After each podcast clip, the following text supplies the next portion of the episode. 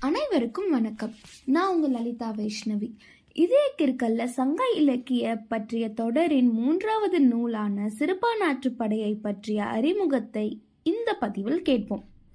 சிரிப்பானாற்றுப்படையை பத்துப்பாட்டின் விளக்கத்தில் பானிரண்டு என்று குறிக்கிறார்கள். இப்பானிரண்டின் விரிவாக்கம் சிறுபானாற்றுப்படையும் பெரும்பானாற்றுப்படையுமே ஆகும்.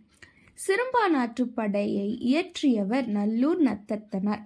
இந்நூல் இருநூற்று அறுபத்து ஒன்பது அடிகளால் ஆனது. இந்நூலின் பாட்டுடை தலைவன் ஒய்மான் நாட்டு மன்னனான நன் நல்லியக்கோடன் என்பவர் ஆவார்.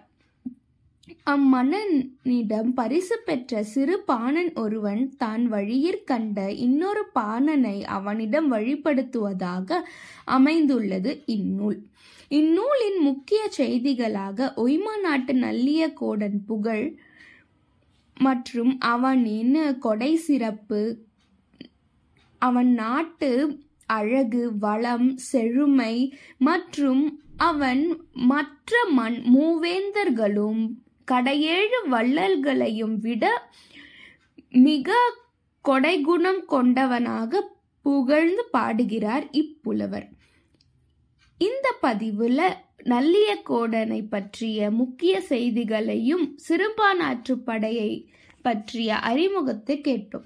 அடுத்த எபிசோட்ல இந்நூலின் பொருள் விளக்க சுருக்கத்தை கேட்போம். தொடர்ந்து இதே கிற்கல் பாட்காஸ்ட்டை Hub Hopper Spotify Amazon music போன்ற பல வ பிளாட்ஃபார்மில் கேட்டுட்டு வாங்க. இதே கிற்கலை ஃபேஸ்புக் பேஜில் உங்களோட கமெண்ட்ஸை ஷேர் பண்ணுங்கள் இன்ஸ்டாகிராமில் ஃபாலோ பண்ணுங்கள் நன்றி வணக்கம் மீண்டும் சந்திப்போம்.